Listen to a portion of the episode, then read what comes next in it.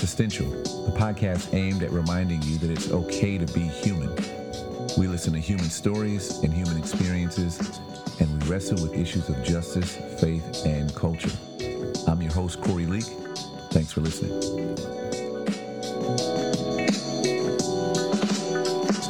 Well, hey there, folks. Welcome to season seven, episode 90 of Existential.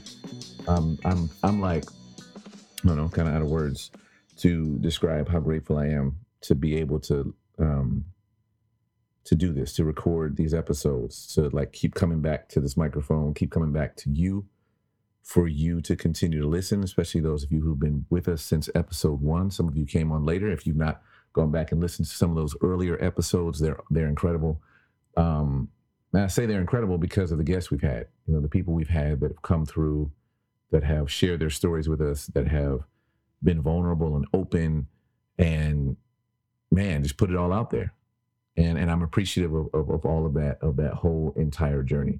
And if I sound like, you know, I'm celebrating a little excessively, it might be because today when I'm recording this, um, my favorite team in the world, the Golden State Warriors, are celebrating a fourth championship since I've been watching them. So it's parade day, right? So I'm in this like, you know, this mode where I'm acting as if I'm at the parade and I'm talking about how great it is that we won.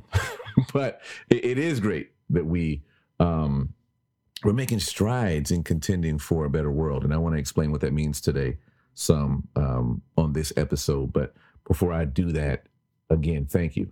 Especially thank you to you who are part of our Patreon community. Um, you who every month um, you agree to continue to support the work. For those of you that don't treat this like um, I am a consumable product, but as a human being whose work you believe in, I, I so appreciate you. I, I just do.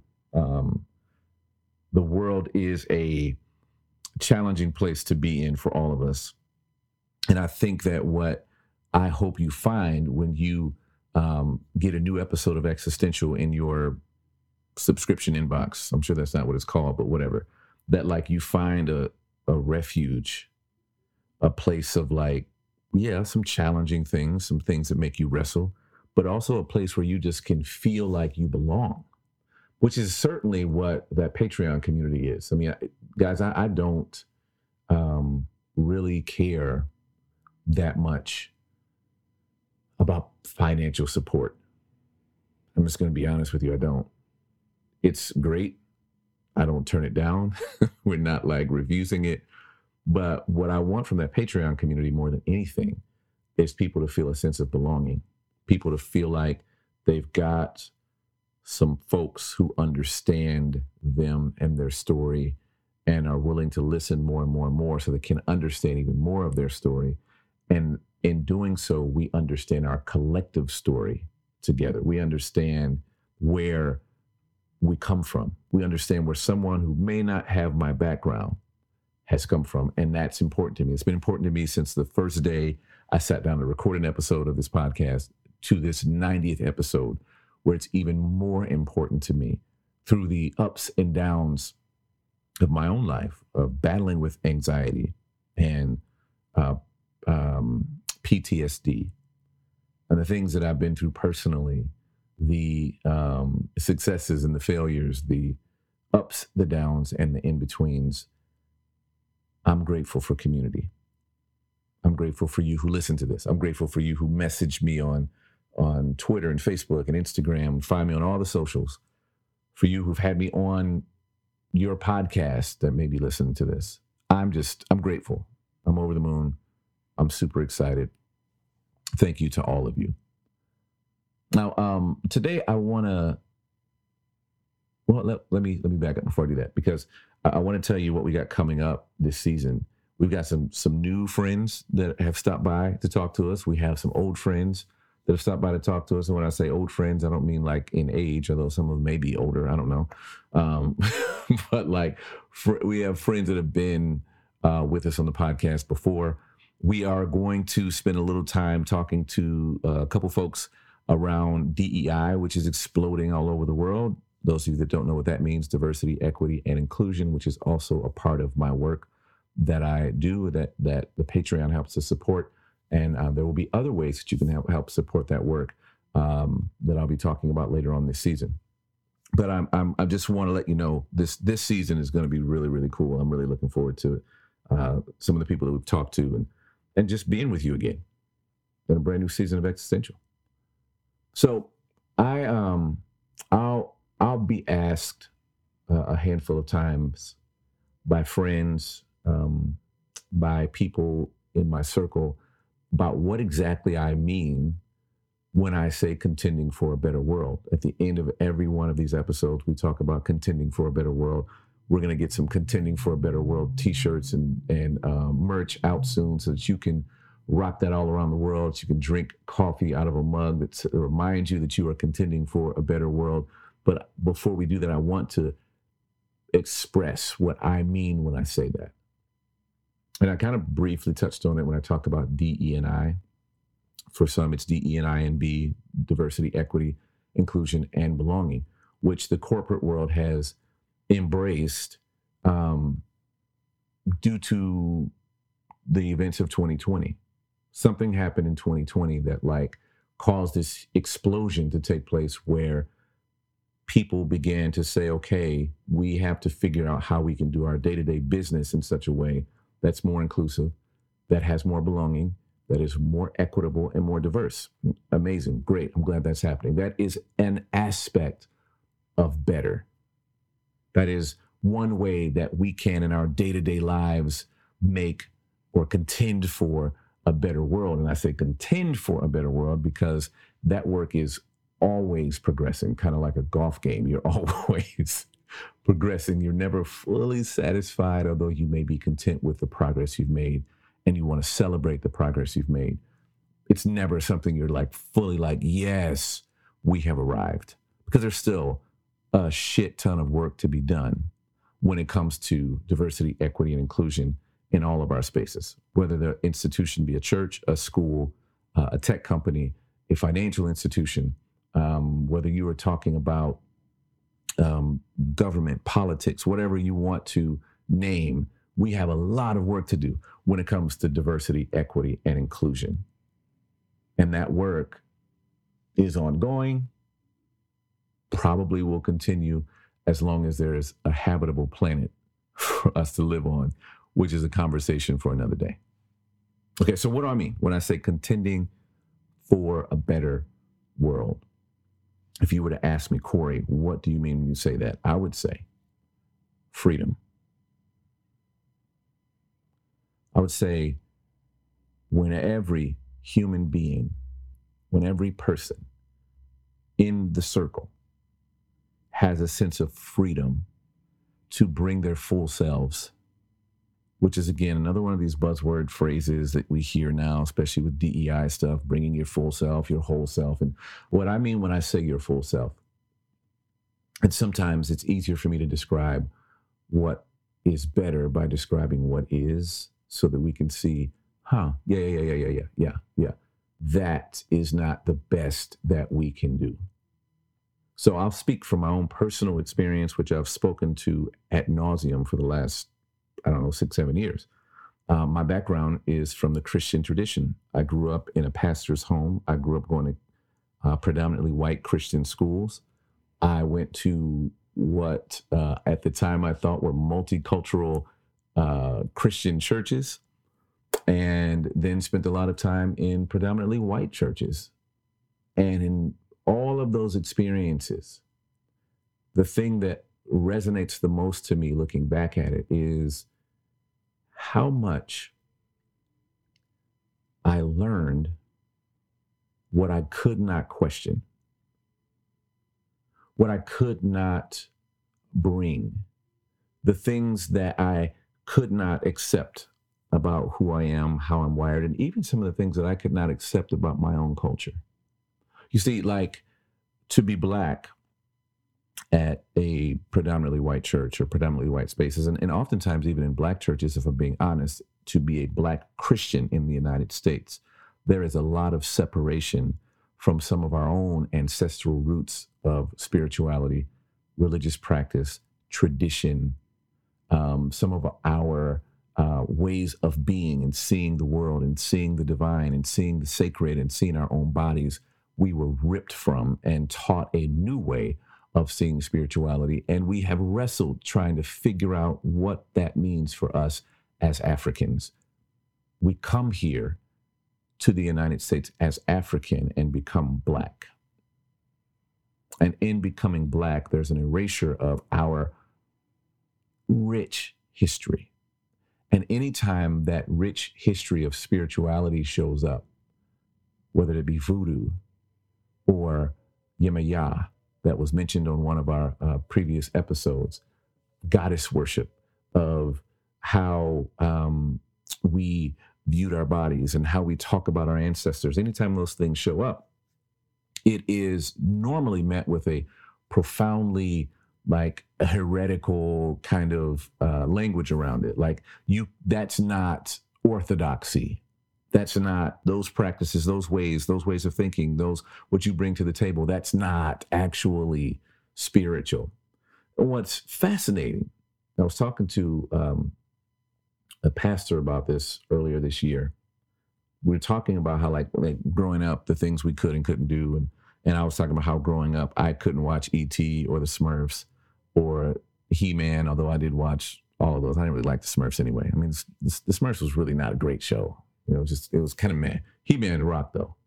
He Man was an incredible, incredible uh, cartoon. You know, so anyway, any of those things that we're talking about power and masters of the universe and and ET for some reason, um, my mom, who I love to death, thought was demonic.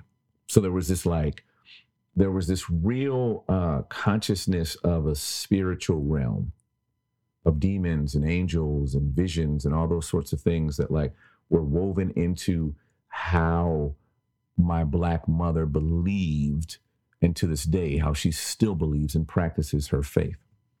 Meanwhile um, when you go to some of the more mainstream churches today you will find that it's very practical and heady, and there's a, a, a, a kind of a less less emphasis on things that we cannot see, explain, mysterious things um, that are inexplainable. So my this pastor I was talking to was talking about how when he was growing up, there was music he couldn't listen to, not because of the spiritual impact it would have on him necessarily, but because of how it would influence how he thinks. So music with uh, parental advisory warnings on them are like, we can't listen to that, can't watch these kind of movies because of how they will influence our behavior versus the spiritual way that in my black home and many black homes, it was like, we don't want to invite those spirits, right? And when I talk about a world that is free and inclusive, I'm talking about a world where the folks who have a, a worldview of the divine and the sacred that is emphasized by behavior can look at folks who view spirituality through the lens of spirit and the unknown and the mystical and the unseen and go, we can live in harmony with one another. We can actually like learn from each other. We don't have to demonize each other because we believe or see the divine in different ways. And what I have found in my own experience is that if I view the divine, if I view the sacred, if I view God different than you do, there has to be a term for me. There has to be some way of othering me because I believe differently than you do. And I have this, this sort of natural gravitation to talking about spiritual things because I just so happen to believe that regardless of what your background is when it comes to religion or faith, um, spirituality is affecting your life. What you cannot see, what you do not understand with logic, what you cannot quantify affects your life. In fact, um, you know, I can't go a whole podcast episode on on Warriors Parade Day and not quote somebody from the parade. Draymond Green today. Those of you that don't know Draymond Green, because maybe you don't follow sports, Draymond Green is a uh, very volatile and loud um, and vocal member of the Golden State Warriors who doesn't score a lot. Um, he's not the best player on the team. He is. Are, people argue about whether or not when his career's over he'll be an all-time great. But today, what he said was, he said he was, you know, kind of, he's kind of going at the media, which a lot of the media really deserves it. He said, "Winners win." He said, "You you you keep trying to quantify it. You keep trying to talk about points and who scores, who does this. Winners win." He's saying that as a four-time champion with limited skill set, saying winners win. That winners win statement is a statement about spirit. It's not a statement about talent or even work. It is something spiritual. It's something that people will tap into that pushes them beyond their own natural ability to do extraordinary things. It's spirit. It's that thing that that drove Bill Gates to create the products that many of us use, that most of us use, and many uh, other companies emulate. That ch- you think about people who changed the world. There was there were ordinary people, as our friend and brother Andre Henry talks about, ordinary people that like tapped into something spiritual, something beyond this, that got into something we can't see, that we can't explain, that we can't quantify. And so there is no way for me to talk about contending for a better world without diving into that unseen, mystical place of spirituality, where there seems to be a tug of war over who has a monopoly over it. I shouldn't say there seems to be a tug of war. I'm going to only speak from my own experience, and, and, and I'm certainly don't cons- don't consider myself to be, nor am I, a person who has studied deeply every known religion because I haven't. My tradition is a Christian tradition, and what I've seen from the Christian tradition is Christians try to have a monopoly over spirituality, which is why if you follow me on Twitter, and most some folks have asked me, why did you tweet that? Some things that I tweet are not just to poke the bear. I need you to understand this if you're listening and you've been following this for a while. I'm not tweeting stuff just to poke the bear. I'm tweeting things that tear away at the fabric of anyone's exclusive claim over things that belong to all of us as human beings. Every human being has an innate value given to them by the creator whatever you think their creator is. You think it's Big Bang. You think it's you think it's a, a an intelligent being that crafted us all in their image. If you believe that it is some random scientific thing that that we will someday be able to figure out, either way, that thing cannot be touched. It cannot be seen. It cannot be reasoned with. that thing that created us, that force, that power that created us, created all of us with innate value that we don't have to fight for or earn. It's there. We possess it. And in this better world, we begin with that value. We begin by looking at every human being and, and, and every created thing, every creature on this planet, and we say there is an innate value in you. So yes, it extends to how we treat the planet because we treat the planet like a living thing, not a, not like it's some disembodied something that's just here to serve us. Not like the animals that roam around are just here to serve us, but we treat everything like it has some innate value. That it, it has some purpose to it. It has something spirit to it. And that to me is better than treating everything as disembodied. It's a better world than a world where we have hierarchy. Where we have a hierarchy where we have some people who have power that they have either inherited or plundered other people to acquire, that that small group of people get to tell us what's professional, what's acceptable, what is good, what is evil, what is well dressed, what is the ideal body type? What is the ideal body shape? What is the ideal race? What is the ideal culture? What's the best food? What is all of those things that there's a small group of people to get to determine those things in a better world. We take deep breaths and we allow the sacred, the divine to speak and tell us how to value each other in everything. And we don't have a small group of people who are power hungry and bloodthirsty and violent, determining for us what's best. We have a, a sense in ourselves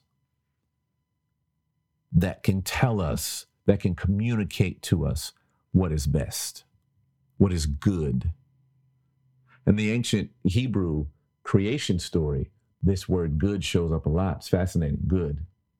That, and then God created this and said that it was good. All of creation was, was described as good.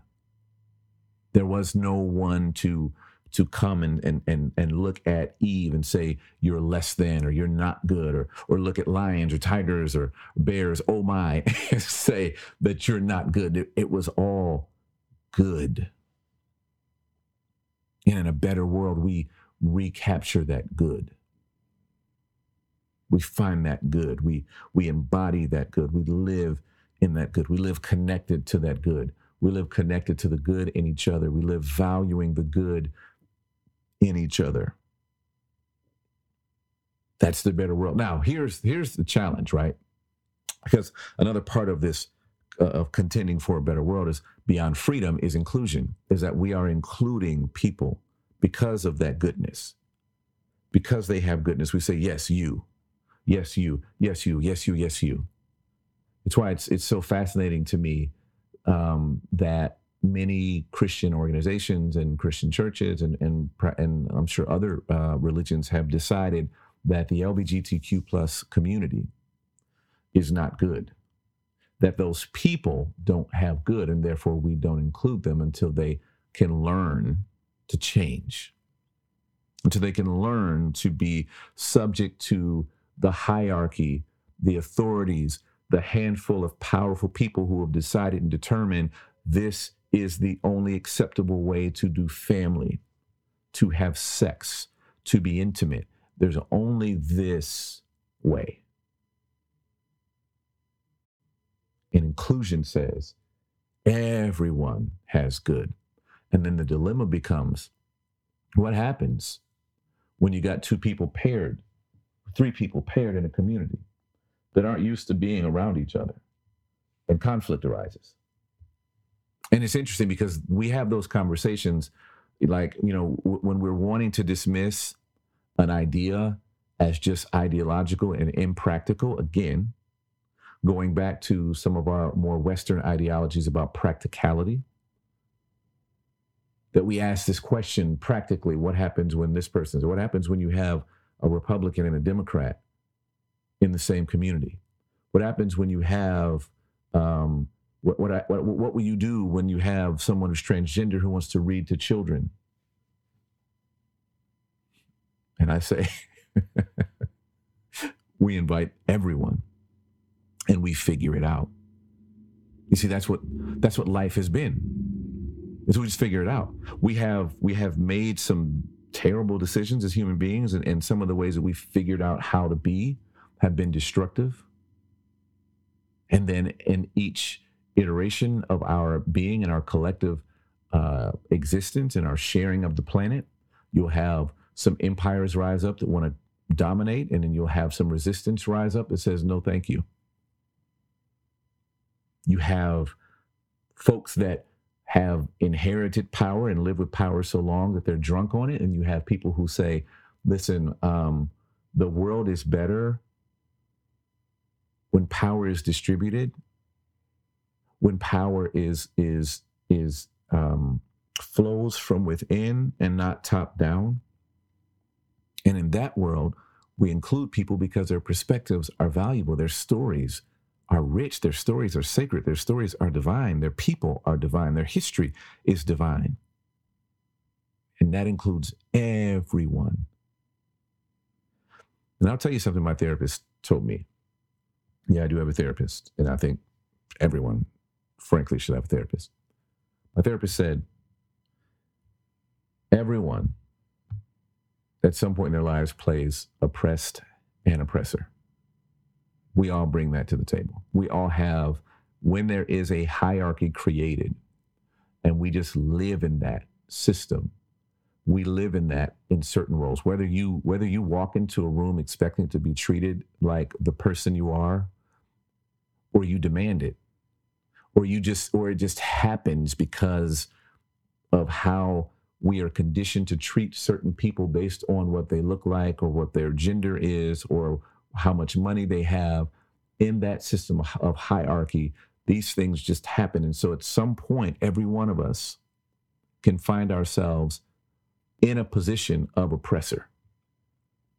And what we can decide to do when contending for a better world is create more inclusion using leveraging that position to create more inclusion, to uh, through that inclusion bring in more freedom for everyone. Because until everyone is free, no one is free. Until everyone is valued, no one is valued. Until everyone has dignity and a connection to their their sacred story, their sacred history, their sacred ancestors, then really none of us have full freedom. Our world will always have tension until our world has full freedom and full inclusion for every being that has that divine stamp on them. So, the question to you, right? Or maybe the question there for me is what what, what can I do? Like, how, how do I, as just an ordinary person, get involved in contending for a better world? World sounds massive, and what in the world could I do about the world? I just, I'm driving a truck I'm um, I'm I'm parenting children.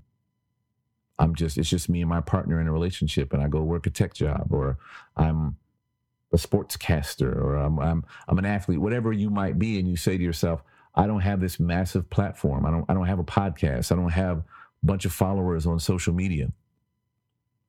How can I contend for a better world, better whole ass world? Corey, that sounds like a lot.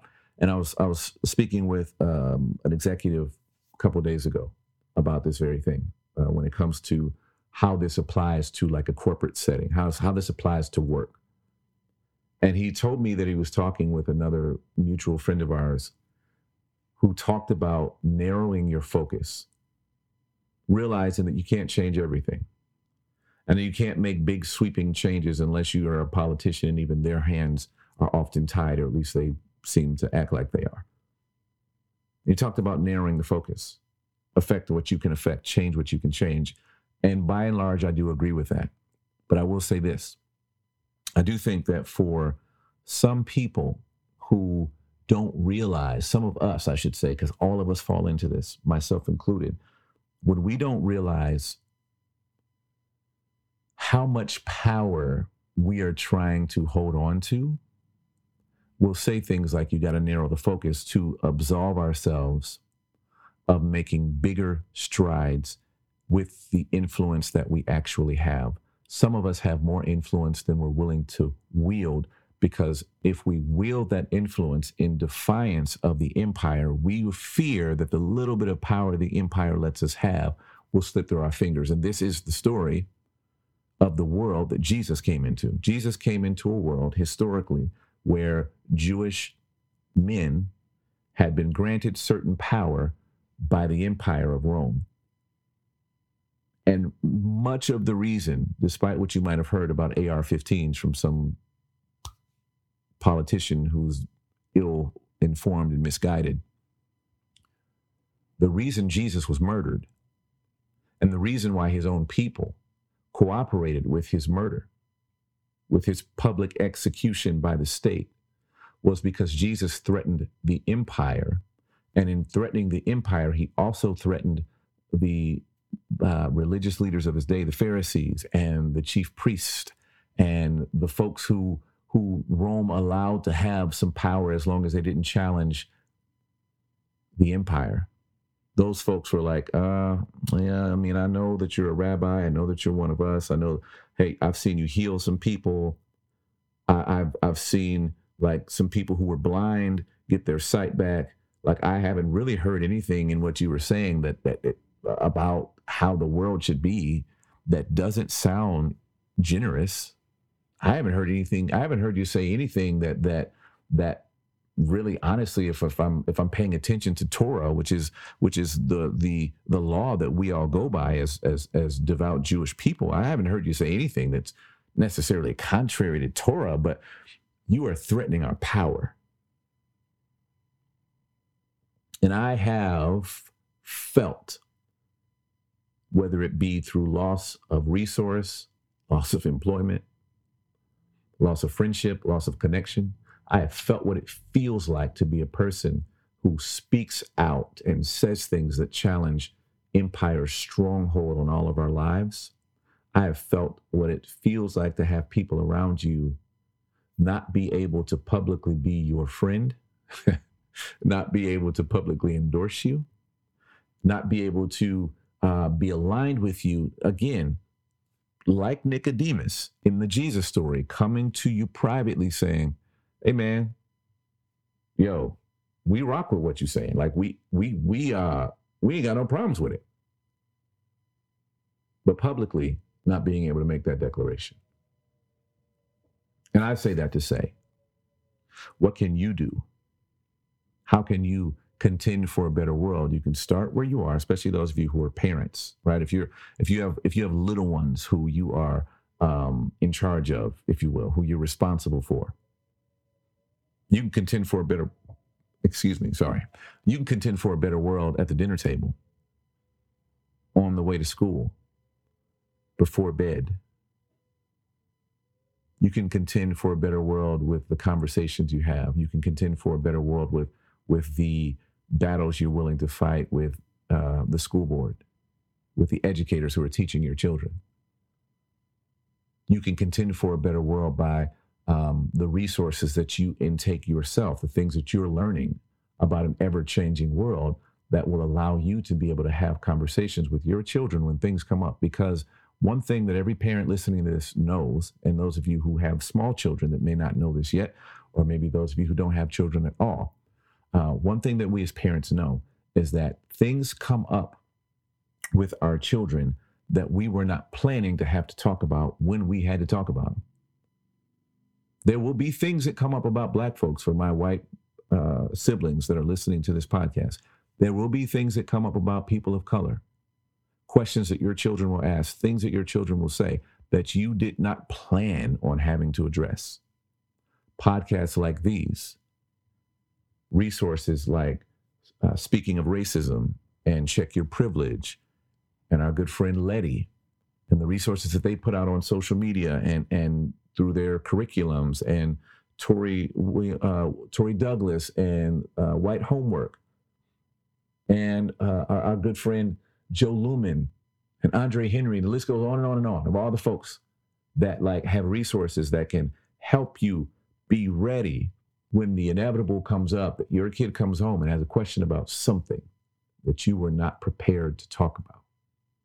You hadn't planned on talking about it, but you can be prepared to talk about it that's how you can be contending for a better world because your children are going to grow up and have something to say in the workplace, have something to say in church, have something to say in politics, have something to say in education, have something to say in financial institutions, in tech, in sports, you name it. Your children are going to grow up and have something to say in those arenas. And the something that they'll have to say is is two parts. One, again, talking to this executive, one of the things that we talked about was there is a DNA. The body does keep score. It's not just our hair and our eyes and our build and our, our height. There are temperaments, attitudes, ways of being, ways of seeing. Uh, I've I've heard people talk about their five year old children having a love, actually less than five, three year old children having having a love for trucks and and construction toys and all that kind of stuff, that was the same as their great grandfather. These things show up. They show up. Oppressor and oppressed shows up. And when those things show up, right, you have an opportunity to express a different narrative than what they feel in their DNA. That's how it gets better. We don't wait for old. I used to hear people talk about waiting for old white people to die off for racism to go away. That's just, again, trying to absolve yourself of having to do the work. because that's, that's not how that works. Genes don't die off, they continue. That's why our stories and our connection to our ancestors is so important. I showed up in America in the bodies of enslaved Africans. That's how I got here. That DNA was passed down to somebody who passed it down to somebody who passed it down to somebody who passed it down to somebody who passed it down to somebody who passed it down to me. And then I pass it down to my children. So there is a, there is some some clay to mold. There is some ideologies that are in our blood to mold, to think through. And when they come out, we got to be ready to challenge some of the old data that we inherited, some of the old ways of thinking, the old ways of seeing. That's how you as a parent can contend. You as a partner can contend by um, you and your partner having these conversations, talking about what happened at work, being there for one another, supporting one another. If you are, if you're in a partnership and, and both of you are from marginalized identity groups, that relationship has a greater purpose than you know. It's more than just being in a relationship with each other and and liking each other and liking spending time with each other. There's more to that relationship that contends for a better world by the two of you in partnership with one another, being support, being advocates, being accountability to one another. And if you are a pastor listening to this, I don't think I have much that I need to say. If you're a religious leader, if you are someone who who has the ability to communicate to groups of people and they listen to you. And many and, and many of you who listen to the podcast the folks listening to you have to listen to you. Have something to say that's contending for freedom for belonging for inclusion for equity. Have something to say that flows from spirit again i'm not i'm i'm not saying spirit in a way that has some sort of religious ownership over it spirit doesn't belong to nobody but the creator. And all of us collectively have something to say that comes from spirit. Spirit is that thing that uh, allows uh, for a group of, of well-dressed black folks to walk across the edmund pettus bridge knowing that on the other side of that bridge they are about to be uh, beaten, attacked by dogs. Yeah, spirit.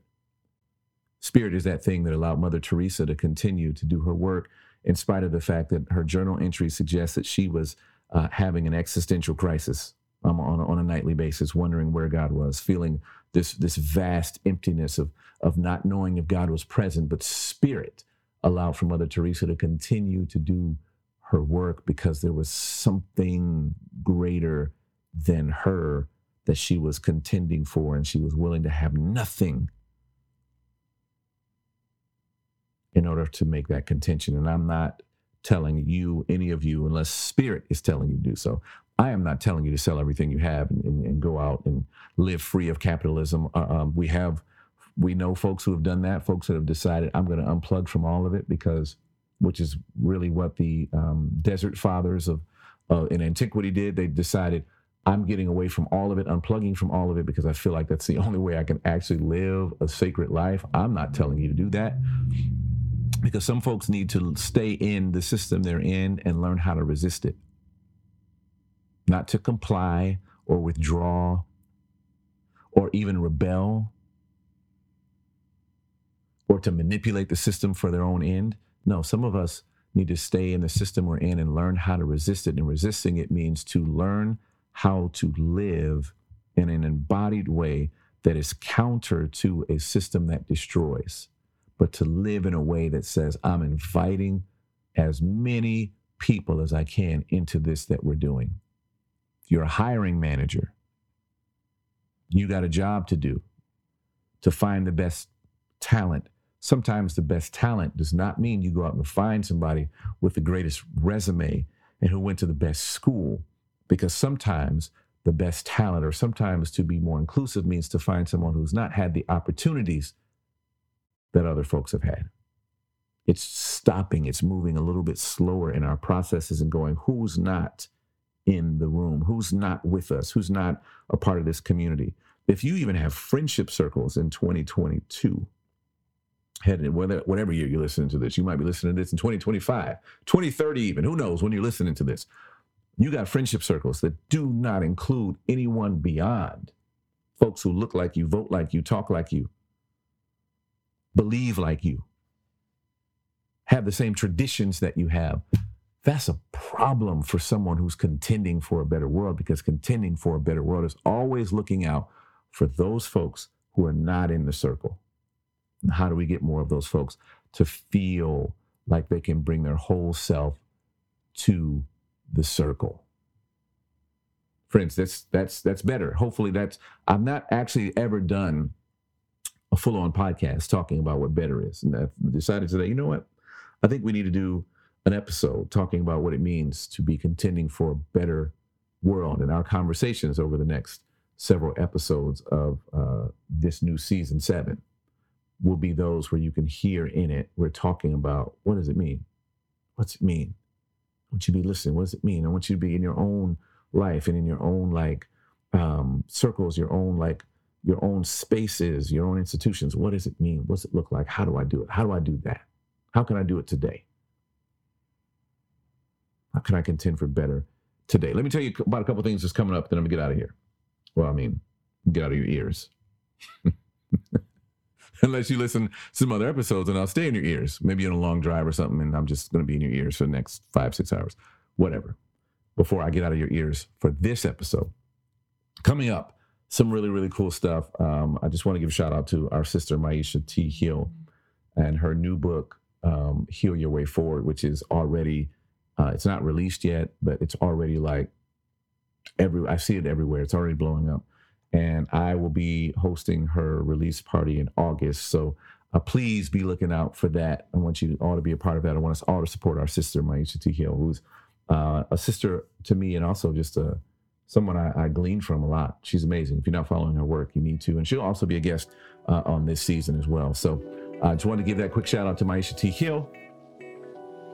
Grace and peace to all of you, and thank you for joining us on this journey of contending for a better world, one conversation at a time.